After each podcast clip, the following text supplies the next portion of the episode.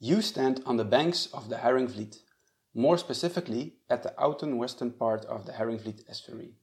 This is a special place because the Haringvliet is one of the largest and most impressive estuaries in Europe.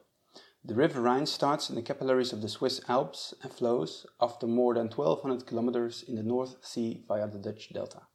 The River Meuse, after having roamed through the French and Belgian Ardennes for 800 kilometers, also connects to the Rhine upstream, not far from here and together the Rhine and Meuse rivers, via their tributaries, upper reaches, and feeding streams, connect the catchment area of 185,000 square kilometers, which is the same as five and a half times the land area of the Netherlands, crossing and connecting seven countries and countless landscapes, ecosystem, and habitats. Imagine the richness of organisms, sediments, and nutrients that these rivers bring. Both rivers flow here via the Haringvliet in the southern part of the North Sea. The Haringvliet forms the connecting link and transition zone between the fresh river water of the Rhine and Meuse and the salty seawater of the North Sea. The Haringvliet, Hollands Diep, and the Biesbosch formed together until the closure of the Haringvliet in 1971, an extensive area where the sea could flow in and out twice a day. The tide from the sea and the alternating discharge of fresh water through the Rhine and Meuse provided a constantly changing transitional area. In the past, with average river discharges, the entire Haringvliet was a brackish water transition zone, about 25 kilometers long and between 2 and 4 kilometers wide. To put into perspective, where you're standing now, the estuary is about 4 kilometers wide. This transition zone, from fresh river water to the salty sea, also called an estuary, is by nature very special, nutrient rich, and therefore very species rich. Where sea and river meet, world class nature develops. Below the water surface, you will find salmon, sturgeons, herring, eel, porpoises, lobsters, mussel, and oyster beds.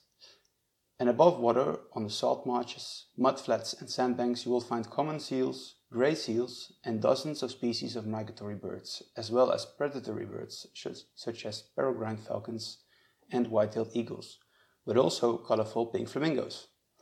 This richness and variety is created by the interaction of sea and river. High and low tide, tidal currents, and a stable fresh salt transition area are the most important guiding natural processes in the estuary. Imagine this the river supplies a lot of nutrients and sediment, and the sea ensures that this is widely distributed during the tides. As a result, underwater life can benefit from this in every corner of the estuary, and fresh salt, sand, sludge, and high low gradients of vegetation and benthic life can form, resulting in a very varied landscape with gradual transitions. During low tide, a food buffet of plankton and benthic life can be accessed twice a day on dry banks and mudflats for wader birds and shorebirds, while during high tide, for all kinds of fish and migratory fish. It's a simple but very effective system and incredibly rich and varied. Next to these qualities, the Haringvliet is an intersection of two large annual migrations, both underwater and above water. As the most important estuary of the Rhine and Meuse, it was the entrance and exit for migratory fish that had to migrate to the Rhine and Meuse catchment for reproduction, such as salmon, eel, and sturgeon.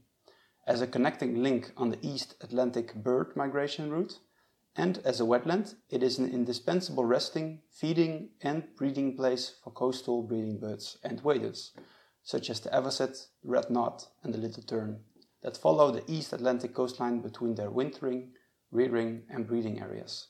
Some birds migrate from the north upwards to Siberia and Greenland, down to the south to West Africa, and back again.